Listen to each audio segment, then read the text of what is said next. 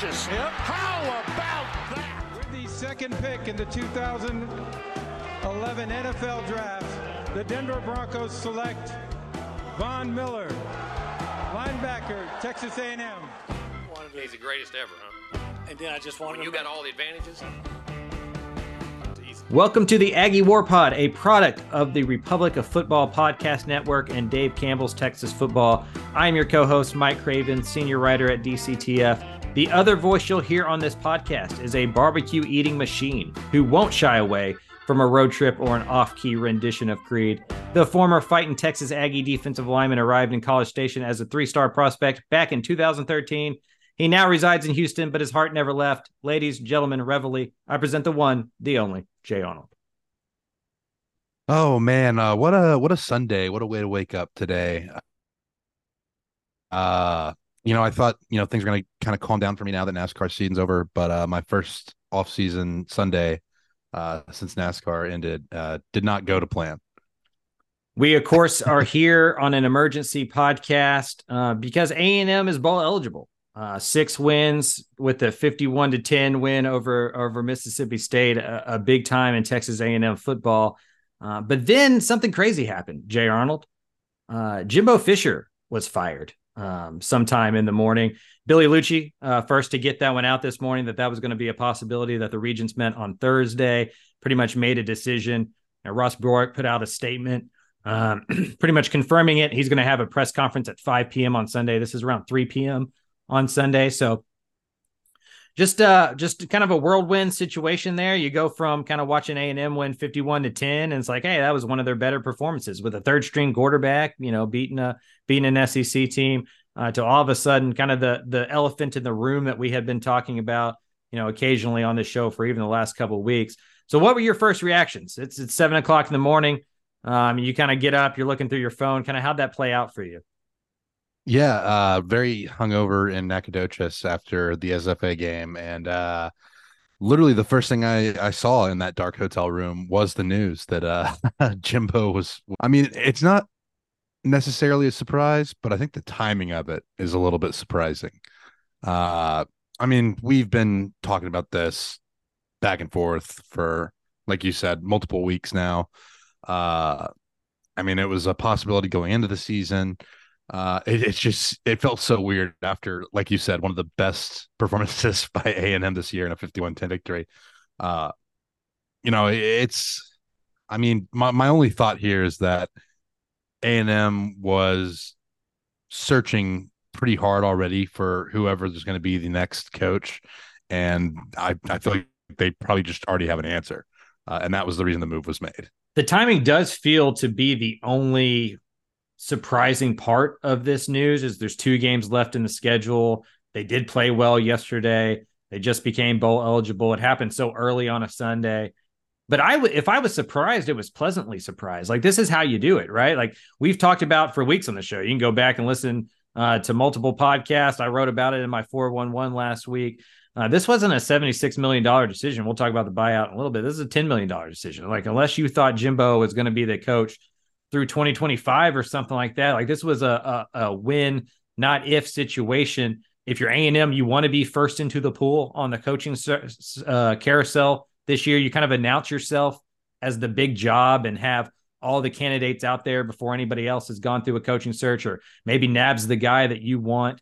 And so it felt like the right way to do. I, I, was pleasantly surprised. It was like, oh, okay, good. You know, like that, that's how they should do it. They, and like you, my first thought was they must knew, know who they want or have a couple of names uh, where they know who, uh, where they want. I wanted to read uh, Ross Bjork's statement, the athletic director at Texas A&M real quick. Uh, this was sent out 11 a.m. on Sunday morning. After very ca- careful analysis of all the components related to Texas A&M football, I recommended to President Welsh and Chancellor Sharp that a change in leadership of the program was necessary in order for Aggie football to reach our full potential, and they accept my decision.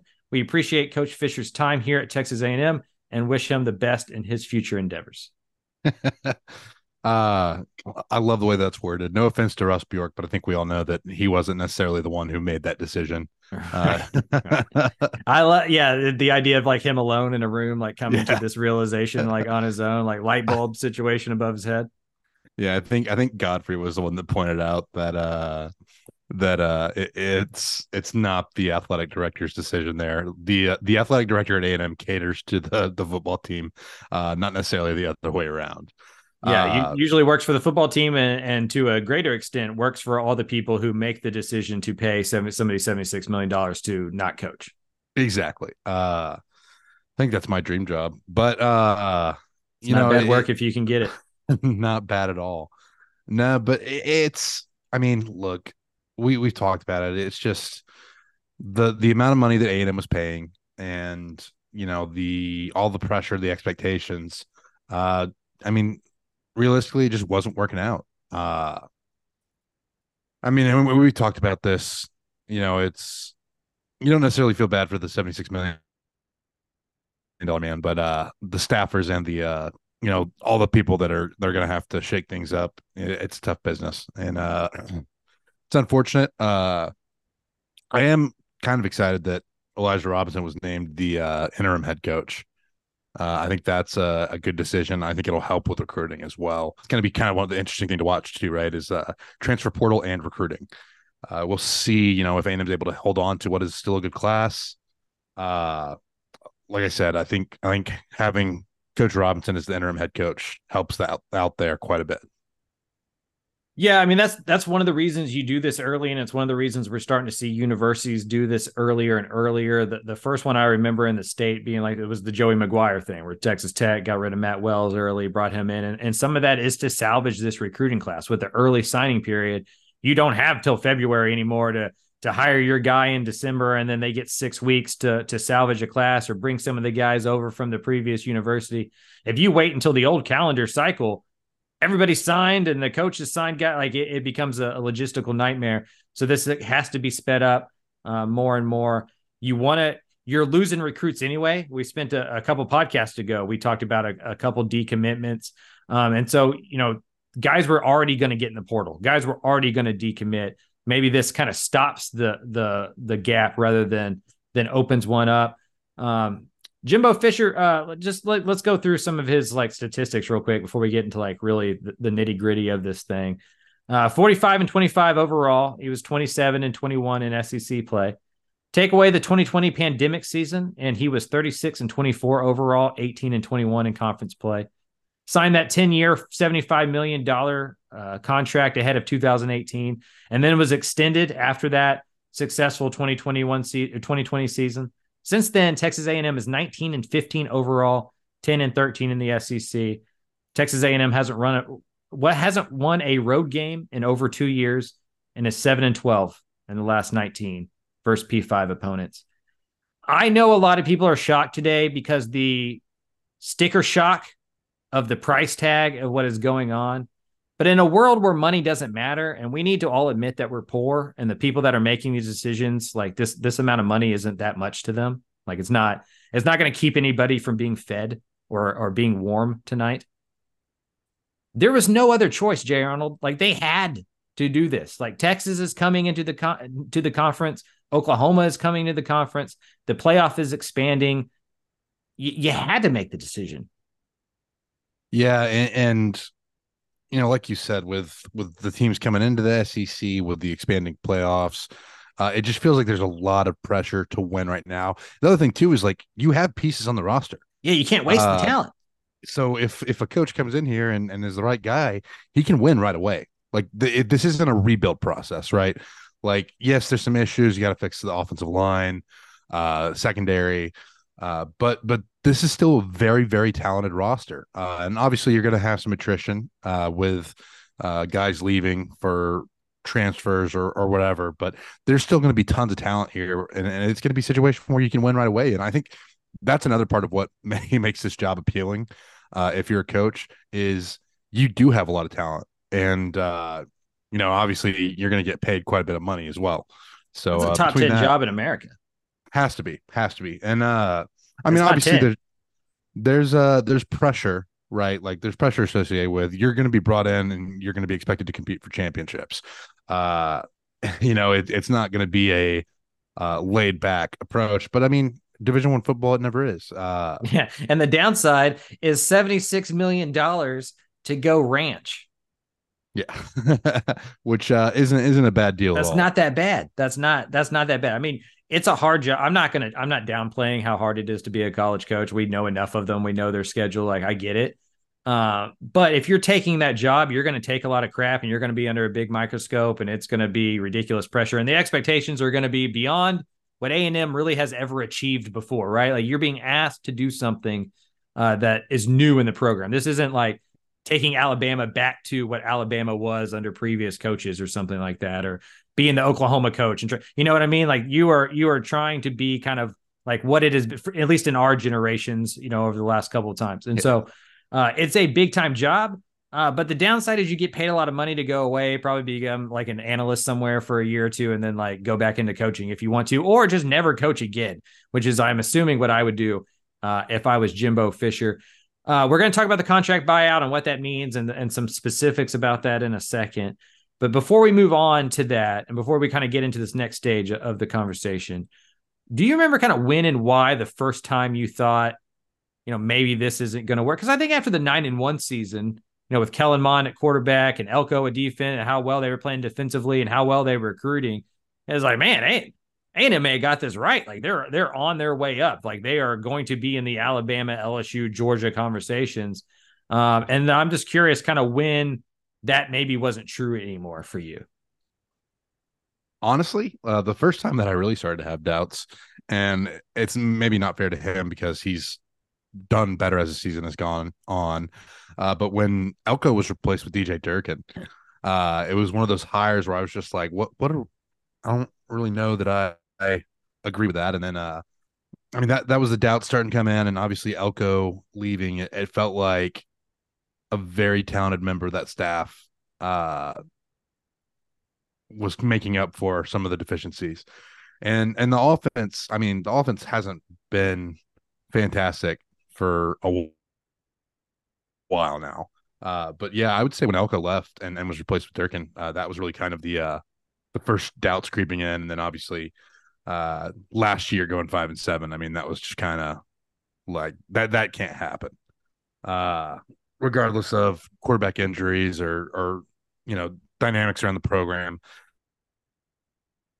You can't get paid ten million dollars a year and go five and seven. you you cannot do that. Clearly, you cannot do that. Uh, you can't go eight and four, right? I mean, like you have to, you have to at least not that that can't be your ceiling. That that can't be you know where you're trying to get to. Um, and so, I guess for me, it was you know 2020. I, I would first of all, I don't think I don't know if you were in this boat. I never thought Jimbo Fisher was going to come win a national championship at Texas A&M, right? Like if you listen to the Florida State side enough, you kind of know what the deal is. I think we're learning that lesson again with Lincoln Riley. Like the boots on the ground, no. And maybe some of it is jilted love, right? When your when your ex leaves and you're talking some mess. But there's some underlying truth there. And from Florida State fans and guys that covered that program, gals that covered that program, they weren't that upset that he was walking out the door, right? Like, yeah, that was that was as much a mutual parting ways as anything. The recruiting had fallen off, and it felt like you're hiring a guy for what he was rather than what he's going to be or what he is at the moment. But when he goes nine and one with Kellen Mond and you know was in the argument for getting in the college football playoff and had that kind of year, and the defense seemed to be figuring out the recruiting is going that way, you're like, okay, like I, I you know, I'm not going to be a hater. I can get on board here and then like watch this for what it is. And then 2021 happens and Haynes King gets hurt so early in the season, the defense continues to play really well. And you can go, well, you know, freak stuff happens. Like he thought he had his quarterback, the guy gets hurt. What are you going to do? Zach Calzada, you know, won a couple games. They beat Alabama. Like the skills there. They signed the best recruiting class of all time. Like I'm still on board with, you know, maybe Jimbo's going to do this thing. And then 2022 had, I think, I guess it was the App State game, probably, yeah. um, where it was just like, wait, what? Like that, that is what it is. Like that, that is, that is what the gift is when you open up the box. Like that is what is being revealed. The way App State get, won that game too, it wasn't very fluky. Like they beat them in a way uh, that you shouldn't get physically beaten uh, if you're Texas A&M playing against App State. So I guess for me, that was really when it went downhill. And then once it did, it felt so obvious so quickly. Like once you started seeing the cracks, like the the way that they got bigger and bigger and so obvious to everybody on the outside was the biggest sign. Yeah, it's like a it was like an iceberg, right? Where it's yeah. just kind of like cracking. You ever seen Ice Age? Yes, exactly. Yeah. Exactly. Oh man. So let's talk about the buyout real quick because when you I think that's the the biggest surprise here. If you took if this buyout was a normal buyout, like if this was a 20 million dollar buyout, I don't think anybody would be blinking an eye. I think everybody in the industry would have had this story loaded and ready to publish like a week or two ago, right? But when you see 76 million dollars, uh that's that's an insane amount of money. Like that's GDP in a lot of countries, right? Like that's that's a lot of money. Um but I think the caveat is again, we did, we did this a couple weeks when I was like, it's only $10 million if you keep, you know, uh, they only owe 20% within 30 days. So like they only have to pull together $20 million. Need I remind everybody, SMU pulled together $100 million in a week to offset ACC television deal money. A&M's got $20 million probably like laying in a sofa somewhere uh, in an old building. Uh, so they owe 20% over 30 days. And then the rest is just due annually through 30, 30, 2031 for the next eight years. Kind of a Bobby Bonilla situation for those that are familiar with that contract. they know Bobby they, Bonilla Day. Yeah, they owe Jimbo $7.2 million a year for the next eight years. So if you're the Aggies, if you're like a big donor, you're a billionaire, you got all this oil and gas money, and, and you're, you know, playing GM for your favorite football team, right? You're Jerry Jones of the Aggies. Uh, you just have to like picture this thing that you're paying the next coach $13 million a year. That's essentially how you have to like wrap your mind around this being okay. And when you do it that way and you think about how much money these people have and how many people at A&M have that kind of money, I don't think it's something that's going to handicap the next hire is what I'm trying to say here. They they don't have to go cheap coming up because they owe this guy 7.2 million dollars. If they if Urban Meyer wants to come on down, if Dan Lanning wants to come on down, we'll talk about those names in a second. They'll find the money for whatever coach they can possibly hire. Yeah, I, I don't see that being an issue. Like, and again, I think with the timing of it, they know who they're going after, uh, and and A&M will pull the money together pretty quickly. Uh, and you know, on the NIL side of things, that's not going to slow down any. This isn't going to be, again, uh, I don't think, you know, like average people like us really have a grasp on the kind of money that uh, that these folks have, and and and you know what maybe a drop in the bucket to them is, you know, life changing stuff for us. But uh, it, it's a deal where, look, they're gonna. Part of it is is they just enjoy like being able to exert the money, right? Yeah, like you got to be part it, of this man. thing, which I get. I would be the same way. Uh, but yeah, like it, this this buyout is not going to be an issue whatsoever. Uh, I think they'll still pay the next guy a lot of money. They'll still keep the NIL going strong, and and uh, it'll be business as usual from the uh, monetary side. Before we talk about potential candidates, what would you meddle in if you had a billion dollars? Oh man, Like what thing would you kind of like exert yourself into? Like I would make UTSA into a real power. Like UTSA football, we'd be coming, right? We'd be stealing people from A and M in Texas. We we'd be reverse Unoing uh, the college football world. Um, that was that's what I would do. I'd probably also buy some of Liverpool. yeah, I would I would go the soccer route as well and probably get Tottenham. Uh, Actually, I'd probably just take uh, over Austin FC. Let me re let me recap my answer there. I would just become the Austin FC billionaire guy. there you go, and then you can have Messi and and, and guys Exactly. come play for play Exactly. for Austin FC. I can get Mo Salah over here. Yeah, I, I might buy the UFC and, and just like go. go go to events all the time. Yeah, that's a good one. That's a good one. Yeah, and, then that one I will would- make would money for like- you too. Yes, it would, and then I, I might like hire my own trainers too, and then just like give myself a title fight There you go. Yeah, there you I- go. Zuckerberg it. Uh, he's going to do that one day. He's going to have a title there one day. Him and Dana. I bet you anything. Mark my words right now. Mark Zuckerberg does some kind of UFC thing within the next five years, like some kind of something. They're gonna make up some kind of title like they did the the BMF Yeah. belt. Yeah, yeah, yeah, yeah. So it'll be something. Uh, him and you know him and Elon will battle it out at some point. Elon will lose enough money in Twitter, will he'll figure it. I don't know. They're going to put chips in our brain, so it doesn't matter. Let's go to the potential candidate. I read that story. That was on Apple News. Uh, he like that's a real thing. Like uh, uh, Elon Musk is going to start putting chips in people's brains, but I think it's like a health thing. Anyway, we'll, we'll have to research that. I just read the headline. Let's move. Let's move to the potential candidates here. Uh, just off, you know, like this isn't us reporting anything. Like this is very, very early on in the process. Like I've heard some whispers, but it's like third count information stuff, right? Um, and some of it's obvious as well. So, like, who are the first couple of names that? Because we've already talked about how when the timing happens like this, we assume that somebody is essentially lined up. You know, some agents have been talked to. some numbers have been discussed, like some some something has been you know out there, right, floating here. Um, who are some of the names that you think everybody needs to know? Yeah, I mean, Mike Elko, I think, is the most obvious one. Uh, I think he's probably going to be one of the top guys. Uh, it sounds like, I mean, again, this is secondhand information, but it sounds like Dan Lanning is is possibly a factor in the search. Uh, I personally don't see him leaving Eugene, uh, but you never know. Uh, I called that Jeff one, Trail- yeah, you did, you did. Uh, Jeff Traylor, just because he's successful in the state of Texas. Uh, I Can we talk are- about those? Can we talk about those three individually, real quick? absolutely? Okay, you're selling you're selling A and M on a hire, right? Why why hire Mike Elko? uh success previously at A&M coaching the defense and immediate success at Duke in turning around a program. Uh plus like he he knows he knows A&M he he's been here.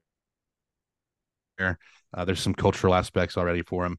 Uh and then I don't I like I think he would also be good with the recruiting. I think he can keep some of the guys on staff. Like you know, obviously Elijah Robinson is is a guy that I would like to see A and M retain, and I think uh, I think Elko coming on staff or uh, coming into the head coaching job would would be beneficial to keeping Elijah Robinson around. Yeah, I mean that's almost like the in-house hire.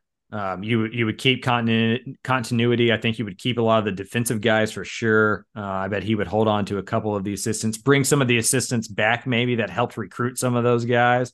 Um, and so uh, that would almost be like not a continuation, uh, but you wouldn't have to rebuild the whole house. And as we've discussed, this team can be really good in 2024 if they figure this out right.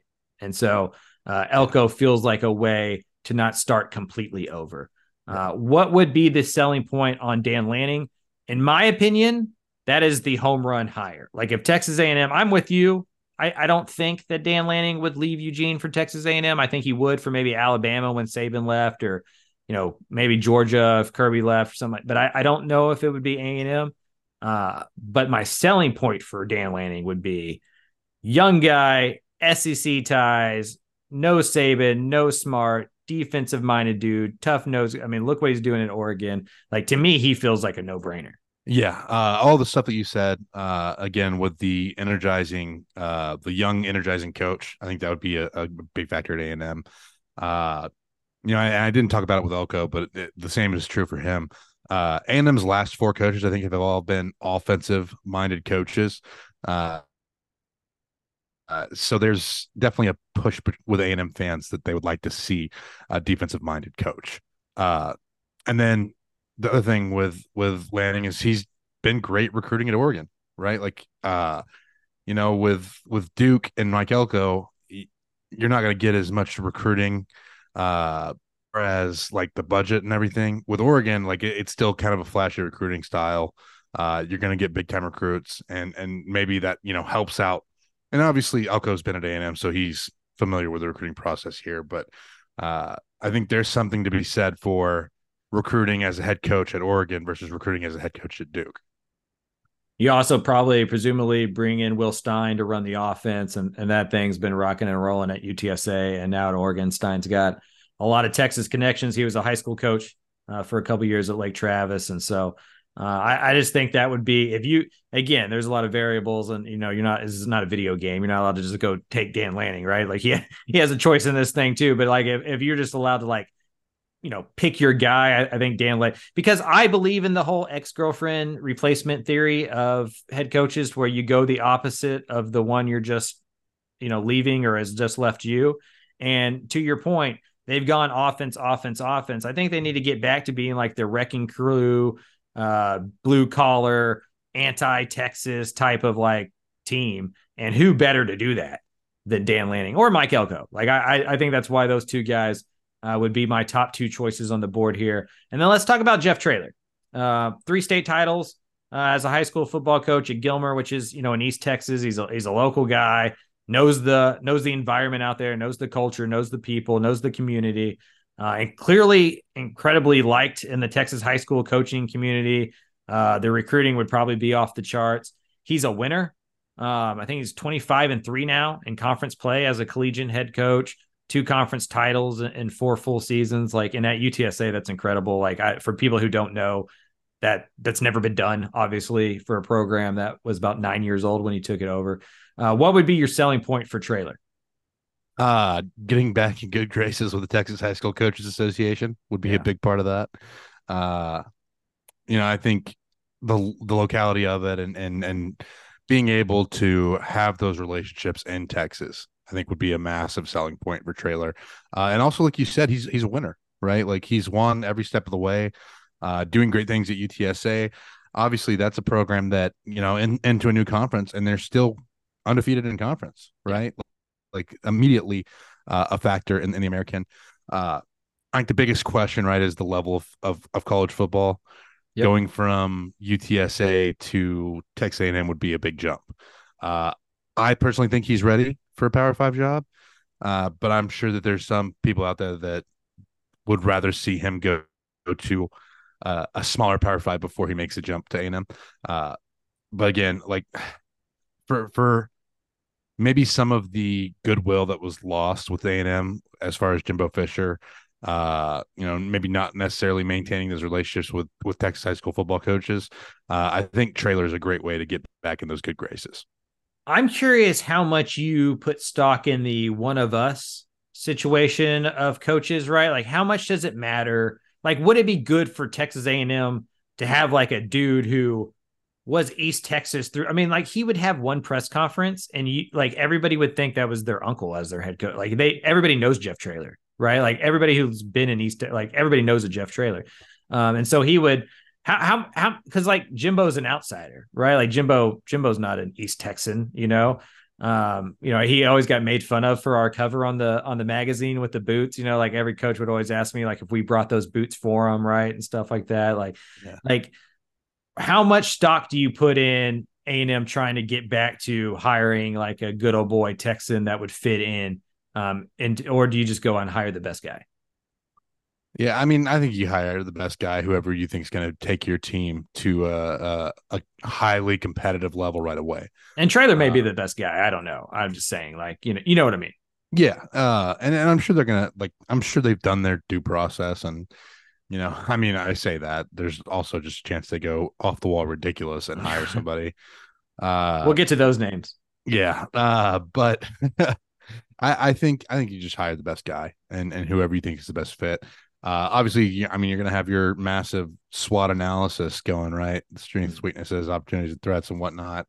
Uh, because it, it at the end of the day, it is a business. When you're when you're a, a head football coach in, in college, it's it's you're a CEO. So uh, it, it's, I mean, it's going to be an interesting process. I mean, as a fan, coaching searches are always terrifying because it's the unknown, right? Like you- you're trading the devil, you know. Uh, and then there's so much change that could go on. Obviously, that uh, you want to get it over with as quick as possible. But uh, again, I think you just have to try to hire the best guy that you can. It's my favorite thing. Uh, I love love I love coaching. Yeah, fr- from a from a journalistic standpoint, it's great, but Oh, yeah. from a fan standpoint, absolutely terrifying. Yeah, yeah, yeah, yeah. Um,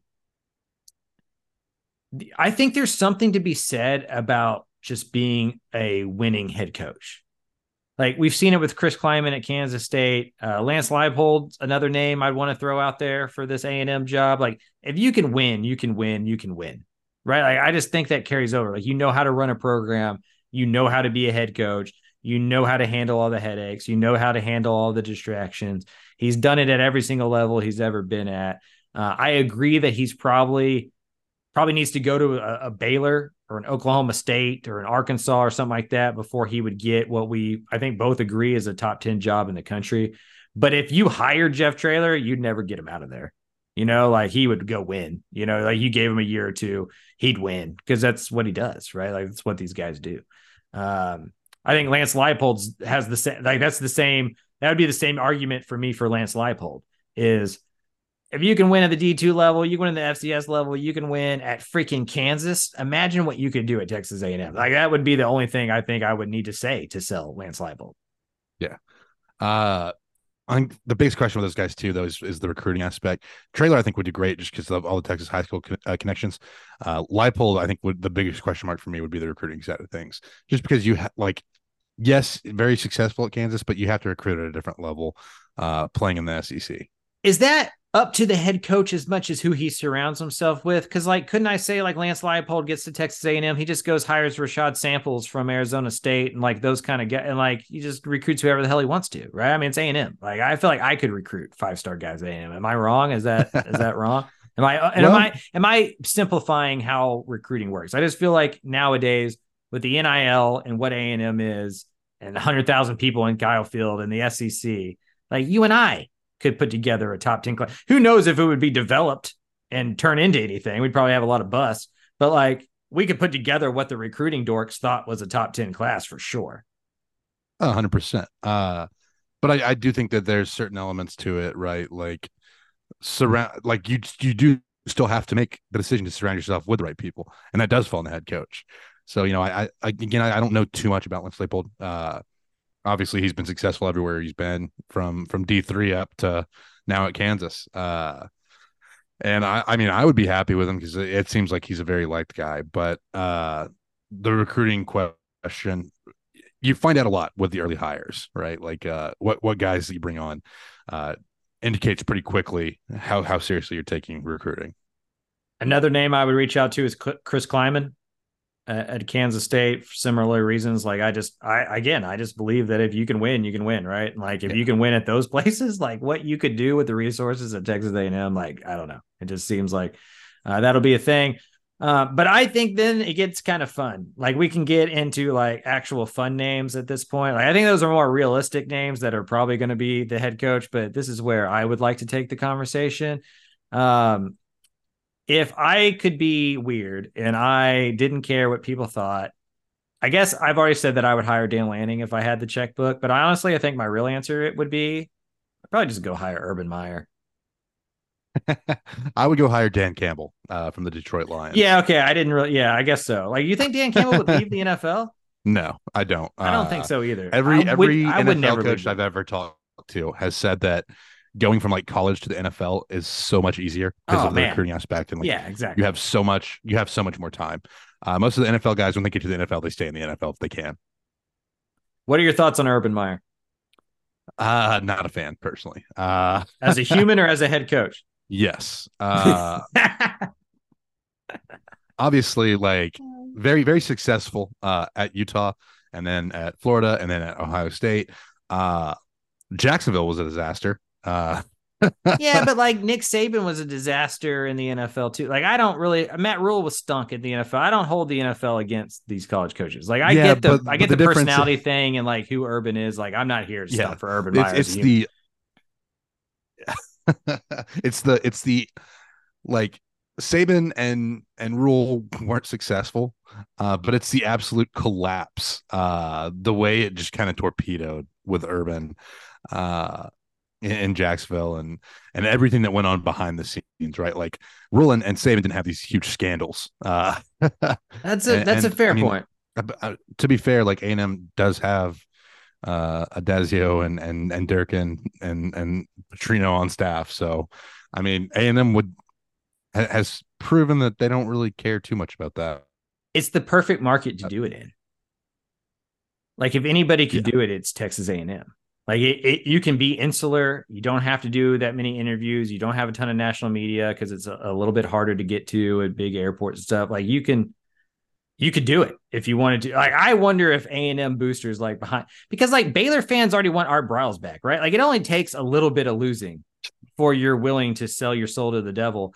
I was there covering this at the Statesman when Texas fans were lobbying for Urban Meyer because if you lose long enough or if you're average long enough you just want to win.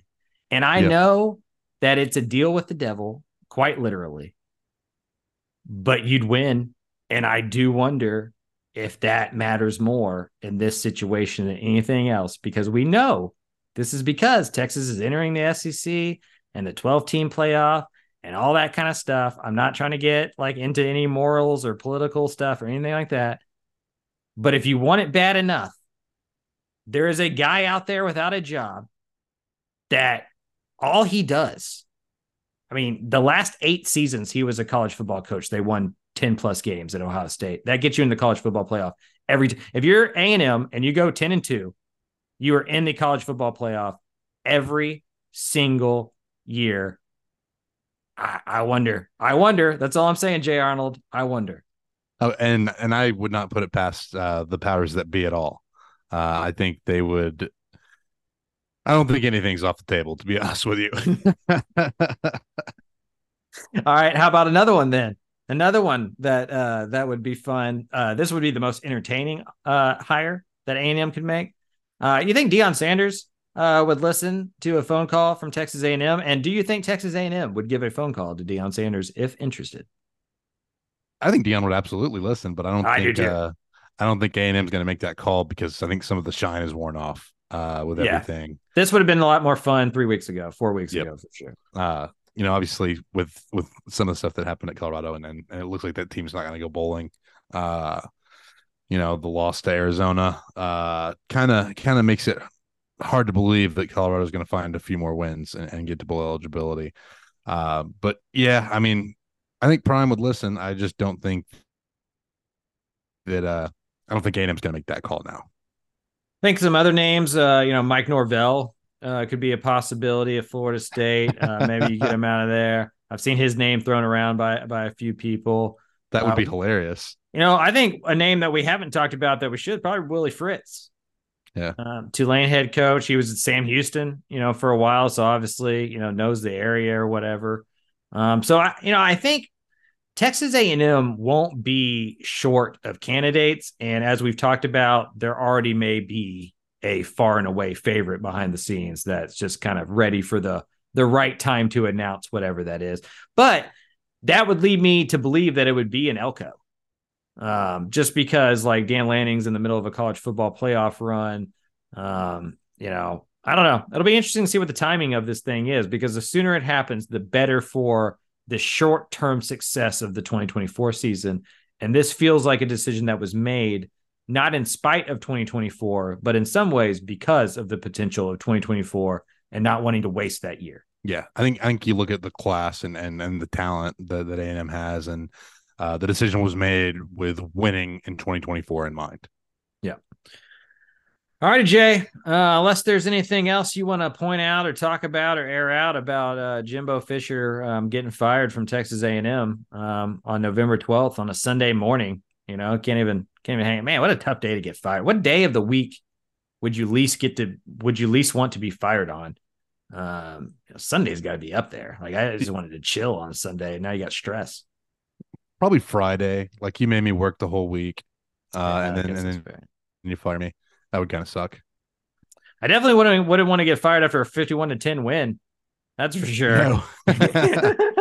right? That's that's still wild. Like again, absolute blowout, mud stopping uh win over Mississippi State. How do how do you think Mississippi State feels? Yeah, that's a good one. Uh, that head coach is is next probably. Um, you know why you do this though? Jokes aside, this is why this happens. You don't want them to win out and uh, make it to where there's a conversation on if you should fire him or not. Yeah. um, I learned that with the Matt Wells Texas Tech thing because I they were like six and one when the rumors started happening that they were going to fire Matt Wells, and then he lost like one game, dropped to six and two, and they fired him. And it's like, what the heck? That's that's like insane, right? And the the reason was you know, they didn't want him to win eight or nine games, and then everybody's like, well, you know, you, you won nine games, you won a bowl game, like you got to keep him. Like this was this was as much to prevent because they're going to win next week against Abilene Christian. And then who knows? The LSU series has always been wild and weird. You mess around and you beat LSU, now you're eight and four, and like now it's hard to fire them. Now, now there's now there's going to be questions about it. So I think it was one of those pull the pull the ripcord now in case they figure it out, and it, makes the decision uh, more palatable. Yeah, I, I don't disagree with you. Uh, I, I, I was thinking that like it's, it- it's, it's a double fold where like if you went out and it makes the decision a little bit worse uh, after a win against LSU, and then also like we talked about earlier with the early recruiting period. Yeah. uh, both of those make it where you want to make the decision as soon as you can. Yep. All righty, bud.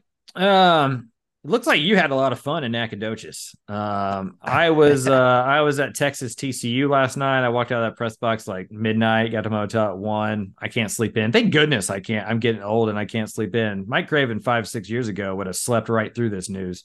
Um, I'm glad. I'm glad I wake up a little bit earlier now. Was able to see that. Uh, how was the uh, Nacogdoches trip?